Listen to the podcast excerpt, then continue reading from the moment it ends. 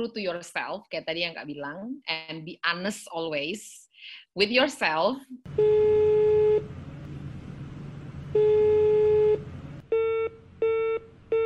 Halo pejuang, apa kabar? Selamat datang di podcast Suara Impian.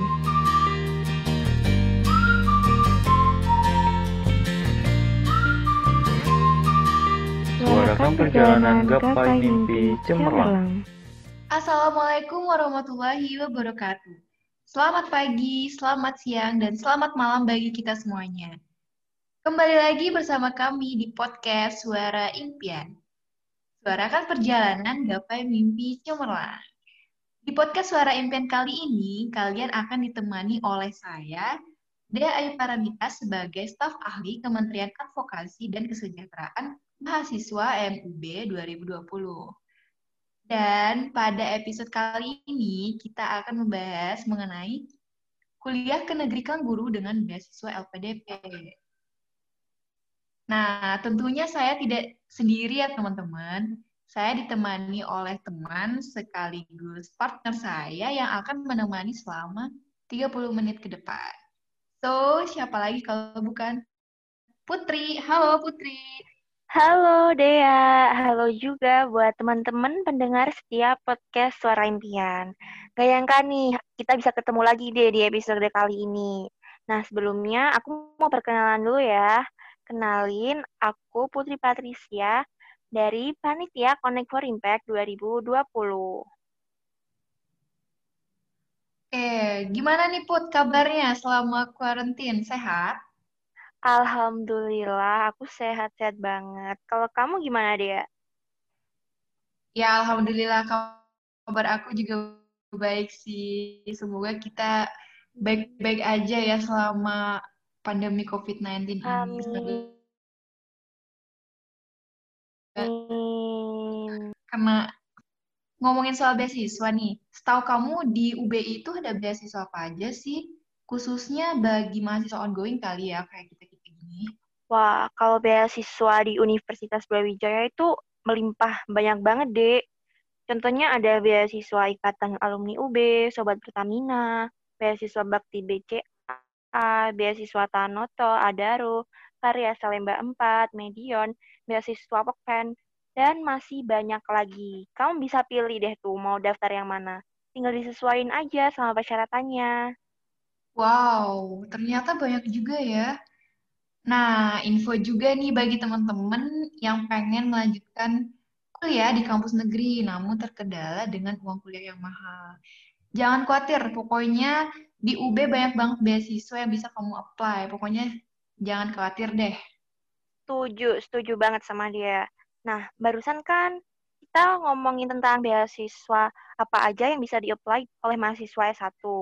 Nah, bukan cuma untuk S1 nih, bahkan untuk mahasiswa S2 dan S3 nggak perlu khawatir.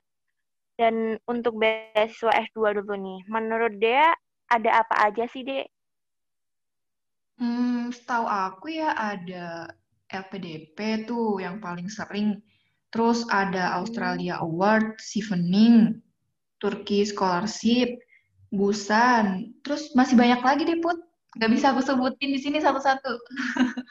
Ya, ya, ya. Nah, pas banget nih. Kali ini kita akan mengulik seputar beasiswa LPDP. Pastinya teman-teman setiap pendengar podcast udah gak asing dong dengan apa beasiswa LPDP. Selain itu, sekaligus sharing-sharing nih pengalaman juga bersama narasumber kita. Nah, narasumber kita ini adalah Kak Grace Kabuhung. Beliau merupakan mahasiswa S2 atau Master of TESOL di Monash University. Sekaligus Kak Grace ini juga merupakan award LPDP tahun 2017. Nah, seperti apa kisah lengkapnya? Yuk langsung aja kita tanya-tanya. Halo Kak Grace. Halo. Iya, kakak apa kabar nih? Dan kalau boleh tahu, kakak sekarang lagi ada di Melbourne atau udah pulang ke Indonesia? Uh, kebetulan banget udah seminggu pulang karena udah uh, lulus, udah officially lulus, jadi udah balik sih, udah di Indonesia sekarang. Oke, Kak, sekarang kesibukannya lagi ngapain aja nih, Kak? Uh, kesibukannya sih karena udah lama banget nggak pulang ke rumah, jadi kayak mm-hmm. time sama keluarga seminggu ini. Jadi it's been like udah empat tahun nggak pulang, jadi memanfaatkan waktu yang ada bersama keluarga dulu sih sekarang seminggu ini.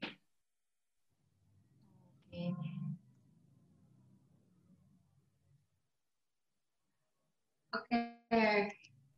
Kak Grace ini kan merupakan um, penerima beasiswa dari LPDP ya Kak tahun 2017. Nah, boleh diceritain sedikit nih Kak, beasiswa LPDP itu seperti apa sih Kak? Um, beasiswa LPDP itu dia untuk uh, dia terbuka untuk siapa aja, untuk anak Indonesia. Hmm. Tapi untuk sekarang dia lebih ke untuk master, PhD, atau untuk dana dia juga ngasih dana penelitian gitu tapi untuk S1 sih belum ada untuk LPDP jadi lebih ke uh, higher education uh, ya itu tadi belum ada S1-nya aja sekarang Oke uh, buat teman-teman pendengar podcast Suara Impian yang belum tahu nih Kak Grace ini merupakan mahasiswa Master of TESOL Monash University ya Kak? Yes. Oke. Nah, balik lagi ke awal-awal kakak daftar ke beasiswa LPDP nih. Tentu saja pendengar-pendengar podcast kita ini juga banyak banget kak yang pengen untuk meneruskan di luar negeri ke pendidikan lebih tinggi dengan beasiswa LPDP. Nah, kalau boleh tahu gimana tuh kak pengalaman kakak dalam mencari LPDP, daftar, terus rangkaian-rangkaian seleksi LPDP itu seperti apa kak? Um, kalau kak sendiri sih karena profesi Kak sebagai guru IELTS TOEFL uh, di Jakarta. Hmm. Jadi yeah. Iya. uh, apa syarat-syarat pertama banget itu bahasa kan. Maksudnya mau daftar semua beasiswa kita baiknya udah punya English proficiency, either itu IELTS, either itu TOEFL uh, sesuai dengan kebutuhan yang diminta dari uh, pemberi beasiswanya. Nah, pas banget waktu itu Kak udah ngajar uh, IELTS dan TOEFL dan sejenis test preparation. Jadi Kak dapat info LPDP itu pun sebenarnya dari temen dan dari student studentnya Kak gitu. Uh, jadi kayak mereka juga pemburu beasiswa. Jadi pas lagi ngajar mereka ngobrol, "Oh iya Kak, aku tuh pengen buat uh, dapat beasiswa LPDP." Jadinya Kak jadi tahu, "Oh, oke, okay, ada LPDP. LPDP itu seperti apa?" Terus ada temen juga yang uh, temen deket banget dia keterima dan waktu itu dia nggak bilang ke siapa-siapa kalau dia keterima tapi karena kita temen deket jadi dia ngajak yuk traveling farewell bareng sebelum aku berangkat. Oh emang ke mana? gitu. Oh iya aku dapat uh, eh, LPDP dan sekarang mau ke Monash juga dia waktu itu. Jadi dari situ mulai oh oke okay, ternyata ada LPDP dan dan akhirnya browsing lah oh LPDP itu apa sih? gitu. Dan kebutuhan untuk uh, masuk uh, biar keterima jadi wardi seperti apa. Akhirnya mulai browsing dan uh, cari tahu dia uh, syaratnya apa aja dan memang yang pertama waktu itu uh, aku lakuin adalah tes IELTS karena uh, apa namanya itu tadi pedomannya adalah ketika kita punya tes IELTS atau kita punya tes TOEFL uh, kita jadi tahu nih dan jadi bisa karena syarat salah satu syaratnya pasti adalah bahasa kan kalau kita mau ke luar negeri. Nah, kalau ke dalam negeri pun juga bahasa juga misalnya dia juga minta TOEFL 500 atau 550 atau IELTS uh, depends berapa kebutuhan untuk English proficiency-nya. Tapi kalau boleh kasih saran ya itu pertama adalah uh, uh, apa namanya? usahakan bahasanya dulu gitu. Meskipun di LPDP itu sendiri dia punya banyak sekali uh, cara masuknya. Jadi kalau kak kemarin uh, lewat jalur reguler karena dari Jakarta kan. Nah ternyata dari dari LPDP itu dia punya banyak banget pintu masuknya. Jadi misalnya ada yang afirmasi, kalau ada yang udah pernah dengar misalnya afirmasi ini kota mana aja nih yang masuk daftar afirmasi gitu. Atau uh, yang berprestasi atau sekarang sudah ada uh, beasiswa santri atau udah ada beasiswa atlet atau udah ada beasiswa buat PNS atau Polri atau jadi uh, yang pertama kita lakukan sebelum tes IELTS atau TOEFL itu adalah browsing benar-benar baca ketentuan apa saja dan kira-kira kita sebagai calon penerima, penerima beasiswa kita lebih pas di jalur yang mana nih untuk uh, daftar LPDP ini gitu. Meskipun tadi balik lagi bahasa itu penting Nah, tapi bahasa itu akan penting ketika kita tahu kita di jalur mana. Kalau kemarin kak karena reguler, jadi itu udah nggak nggak pakai tawar nawar menawar lagi uh, untuk tes IELTS. Dia mintanya waktu itu 2017 6,5 uh, apa IELTS-nya atau TOEFL 550. Cuman kak kemarin memilih IELTS karena untuk daftar ke kampusnya apalagi Monash dia kan nggak minta TOEFL ITP lagi kan atau IBT pun enggak jadi dia mintanya IELTS jadi biar sekali jalan ya udah IELTS aja gitu loh. Dan uh, puji Tuhan banget dapat sesuai dengan yang dia maksudnya yang dia minta jadi bisa langsung daftar ke LPDP-nya dan ke kampusnya. Nah, tapi kalau misalnya ada yang mengambil misalnya dari jalur afirmasi ini, jalur afirmasi ini lebih agak sedikit dipermudah oleh LPDP dalam segi bahasa, karena dia benar-benar mencari yang sampai pelosok-pelosok, dan mereka yang benar-benar sudah berkontribusi, misalnya atlet atau yang tadi udah kak sebutin jalur-jalur beasiswanya, itu dia bahasanya tuh uh, tetap butuh, cuman tidak setinggi jalur reguler. Jadi kalau reguler tadi kan misalnya IELTS-nya harus 6,5 atau TOEFL 550, tapi kalau misalnya jalur afirmasinya ini itu misalnya eh, Kak lupa sih berapa either karena nanti in the end sama LPDP akan dipersiapkan bahasanya. Jadi banyak teman-teman yang ketemu di Monash itu uh, jalur afirmasi mereka bilang mereka tuh uh, pas dites misalnya TOEFL-nya 450 atau 500 dan belum sampai, nah nanti mereka akan dipersiapkan ada persiapan bahasanya. Jadi ada PB-nya dan PB-nya itu sendiri pun tergantung dari oh level bahasa kita nih udah di mana nih? Dan ada yang tiga bulan, ada yang enam bulan, ada yang satu tahun, dan itu di, diberikan eh, kesempatan sama LPDP untuk ada persiapan bahasa dan tempatnya pun ditentukan misalnya ada di Bandung, ada di Jakarta, jadi kita harus pergi ke tempat yang disiapkan sama LPDP itu pun per bulannya diberikan biaya lagi sama LPDP untuk persiapan bahasanya. Jadi afirmasi ini lebih ada privilege karena memang LPDP niatnya untuk semua warga negara Indonesia yang ingin melanjutkan studi master atau doktoral dicari gitu loh. Uh, apa namanya yang di yang yang tapi ya itu tadi tetap dites dulu gitu loh. Meskipun bahasa itu oh bahasa bisa lah untuk dipersiapkan gitu kan. Nah, itu dari Kak dari Kak sendiri kemarin reguler. Jadi memang dia agak ya udah udah nggak bisa ditawar. Pokoknya kalau kamu nggak bisa sesuai dengan persyaratan yang kita minta, ya nggak ada. Misalnya kalau bahasa nggak nyampe ya udah pasti di administrasinya nggak lolos. Nah, zaman waktu 2017 itu dia agak sedikit berbeda dengan tes LPDP di 2016. Nah, di LPDP 2016 ini kan ada empat batch untuk masuk. Tapi di 2017 ini tinggal dua gitu. Jadi tinggal dia penerimaannya tinggal dalam dalam negeri dan tinggal luar negeri.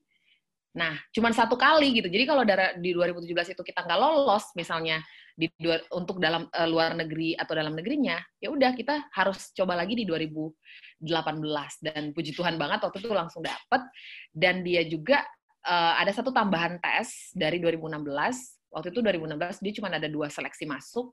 Dan di 2017 ini ada tiga seleksi masuk. Ada tes administratif terus ada online assessment. Mungkin udah denger ya online assessment uh, tambahan tes di 2017 yang setelah itu hilang di 2018 dan setelah uh, tes ketiga adalah tes substansi atau uh, di dalamnya ada interview on the spot writing sama leaderless group discussion. Jadi ada tiga tahapan itu yang harus kita lewati kalau nggak salah waktu itu mulai uh, penutupan penutupan semua persyaratan itu bulan Juli, terus pengumuman sampai selesai sampai uh, lulus apa enggaknya itu Oktober. Jadi itu prosesnya dari Juli sampai Oktober sampai dinyatakan sebagai awardee. Jadi uh, dan perlu diingetin juga daftar LPDP itu kita uh, daftar sendiri ke kampus. Jadi LPDP dan daftar kampus itu adalah dua hal yang berbeda. Jadi bukan LPDP yang mendaftarkan kita ke kampus, tapi kita daftar LPDP. Tapi either way boleh gitu. Kita bisa daftar ke LPDP-nya dulu atau kita bisa daftar ke kampusnya dulu karena dari LPDP sendiri uh, waktu itu ya zaman 2017 kita nggak harus punya yang namanya letter of acceptance dari misalnya dari Monash gitu karena dia punya pilihan di akun kita tuh misalnya oh udah udah punya letter of acceptance atau belum atau udah ada tapi masih conditional atau belum atau udah unconditional jadi dari LPDP dan kampus itu adalah dua hal yang berbeda yang harus kita sendiri yang ngurus dua-duanya gitu loh. Tapi again kalau misalnya kampus ya bisa sih kita pakai misalnya kita mau pakai agen pendidikan kayak untuk bantuin kita karena kan banyak juga agen pendidikan yang mau bantuin kita dan for free gitu kan. Itu sih paling. Wow, berarti cukup panjang juga ya prosesnya dalam mengapply beasiswa PDP ini mulai dari research dulu beasiswa PDP itu apa terus jalur-jalurnya seperti apa dan yang paling penting dipersiapkan adalah bahasa ya Kak Grace ya. Ya, iya. Nah berkenaan dengan syarat-syarat nih Kak. Menurut pengalaman Kak Grace sendiri apa aja sih syarat yang harus dipersiapkan dan apa aja yang harus dihindari saat menuju tes seleksi beasiswa BLPDP ini sendiri, Kak? Kalau Kak sih selalu punya apa ya, um, prinsip bahwa being honest atau jujur pada diri kita sendiri dan jujur dengan apa yang kita mau gitu loh. Maksudnya being honest in a way uh, kalau kita pengen misalnya BSL LPDP ini oh karena aku pengen karena kita tahu sendiri LPDP itu one of the most prestige uh, scholarship yang untuk bangsa gitu loh. Jadi kayak being honest aja, oh aku pengen dapat beasiswa LPDP karena pengen ngelanjutin sekolah misalnya di Monash ini tuh udah impian banget dan karena aku nanti pengen pulang dan pengen mengabdi gitu loh. Jadi kayak pengen aku pengen membangun sesuatu atau aku pengen lebih punya ilmu yang bisa lebih dibagikan lagi ke depannya. Nah, kalau uh, apa karena itu pengaruh banget ketika interview itu ketahuan kayak kayak terlihat gitu loh niat dan niat dan kemauan kita ikut tes tuh kayak terlihat oh ini orang terlihat banget nih cuma traveling dan segala macam. Karena waktu itu pas online assessment itu banyak banget pertanyaan tentang uh, apa traveling dan segala macam. Tapi karena waktu itu kak being honest kita selalu berusaha untuk jujur ya kalau kita memang suka traveling kita bilang kita suka traveling gitu loh. Bukan berarti juga maksudnya gimana ya? Syarat dari mereka sih udah pasti ya, misalnya oh kita harus punya ijazah, oh IPK kita harus 3,5 eh, eh sorry, IPK kita maksi eh, minimumnya 3,0, di bawah 3,0 udah nggak bisa. Um, atau uh, syarat yang lain kita harus punya IELTS, terus kita juga harus punya tes kesehatan, terus kita juga harus punya um, apa ya? Misalnya kalau kita bekerja kita punya surat izin dari atasan atau kita pokoknya syarat itu kan udah pasti kita bisa browse kan. Tapi kalau dari personal ketika mau ngikutin mau daftar beasiswa be, be honest gitu loh. Jadi semua tes yang dia kasih kita jawab aja sesuai dengan yang maksudnya dengan dengan personal kita sendiri gitu loh. Karena kalau kita Wah, ini berarti triknya nih dari Kak Grace, berusaha untuk jujur pada diri sendiri. Yes. nah, berkenaan dengan IELTS, recommendation letter, dan CV, menurut kakak sendiri, kriteria apa sih yang mereka harapkan? Maksudnya untuk... Dari pengalaman. Uh, kriteria. Dari, uh, seperti apa gitu, Kak? Kampus atau gimana? Iya dari kampus. Oh kalau dari kampus sama sama juga jadi kalau oh um, minimum skornya 6,5 each bandnya 6 gitu kan uh, dan apakah diterima kampus dengan tes IELTS dan recommendation letternya atau gimana? Uh, menurut pengalaman kakak sendiri seperti apa? Apakah di beasiswa LPDP itu ada kita harus apa? Oh, recommendation letter dan CV dari kayak tadi Kak bilang kampus itu dua hal yang berbeda dengan dengan LPDP karena LPDP itu ketika kita sudah diterima sebagai awardee, mm -hmm. kita tuh dikasih satu tahun kesempatan untuk nyari kampus. Tapi ketika kita mendaftar di awalnya, kita udah nulis di di uh, apa akun pendaftaran kita bahwa oh mau ke Monash gitu. Jadi ada pilihan kampus kan. Kita tulis aja dulu ke Monash ke Monash uh, apa tapi belum punya punya letter of acceptance belum diterima nih gitu nggak apa-apa sama sama LPDP itu nggak apa-apa yang penting kita udah punya kampus tujuan dan nanti kan kita akan diberikan kesempatan setahun untuk daftar ke kampus itu dan dapat letter of acceptance itu gitu kan. Nah, kalau untuk CV kita tuh lebih ke mengisi jadi eh, LPDP tuh kita punya akun di LPDP pas mau daftar itu kita nanti akan ngisi-ngisi uh, yaitu yang profil CV oh kita S1-nya di mana dan kita uh, apa namanya upload ijazah dan segala macem itu jadi ada account kayak gitu sih nggak nggak yang kita bikin CV dan kita kirim tapi mereka buka kita untuk ngisi-ngisi data langsung ke situ pas seleksi administrasi di akun kita masing-masing sebagai calon penerima beasiswa.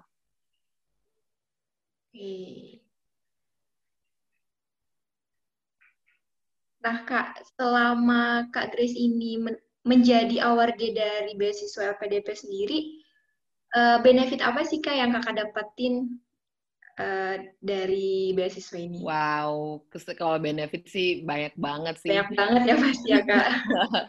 maksudnya uh, kita yang maksudnya bener-bener di, diberikan kesempatan untuk sekolah di kampus impian itu aja udah itu udah luar biasa banget belum lagi pas kita ke sekolah misalnya kayak di kampus setara Monash tuh dengan ilmu yang didapat tuh wow dan kita nggak usah mikirin oh per bulan biaya hidup gimana nih? Karena kita sudah ditanggung maksudnya kita dikasih biaya per bulan living allowance terus kita juga dikasih uh, apa namanya uang buku. Kalau kita perlu beli buku kita dikasih. Jadi kayak sebenarnya what you need to do is go uh, studying. Kayak nggak usah mikirin yang lain karena biaya maksudnya dalam hal biaya ya itu nggak usah dipikirin. Karena bener-bener di, dikasih sama mereka dan yang kita perlu pikirin adalah belajar dan uh, apa menggali lebih banyak ilmu di tempat orang apalagi di kampus setara Monash. Jadi benefitnya sih banyak sekali sih.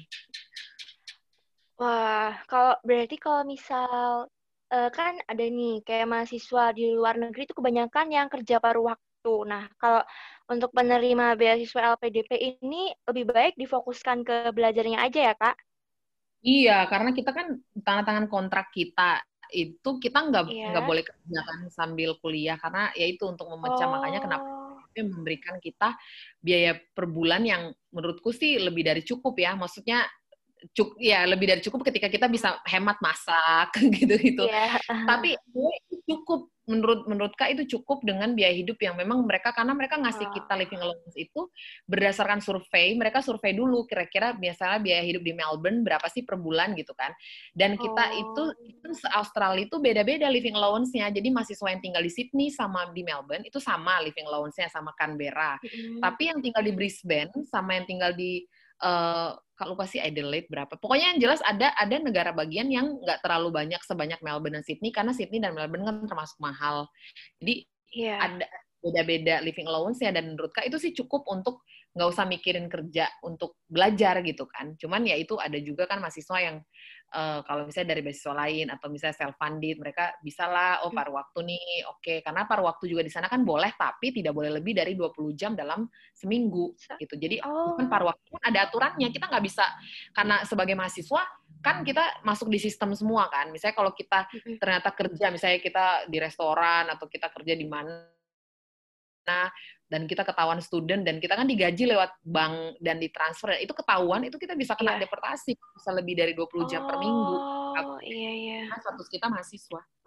Oke, okay. nah selain keuntungan keuntungan dapat dari beasiswa LPDP, uh, kalau pasti ada kan kak sesuatu yang harus dipertanggungjawabkan. Kayak komitmen misal IP-nya harus lebih dari tiga setengah terus atau gimana gitu. Nah kalau dari beasiswa LPDP sendiri yang kakak dapat ini gimana kak?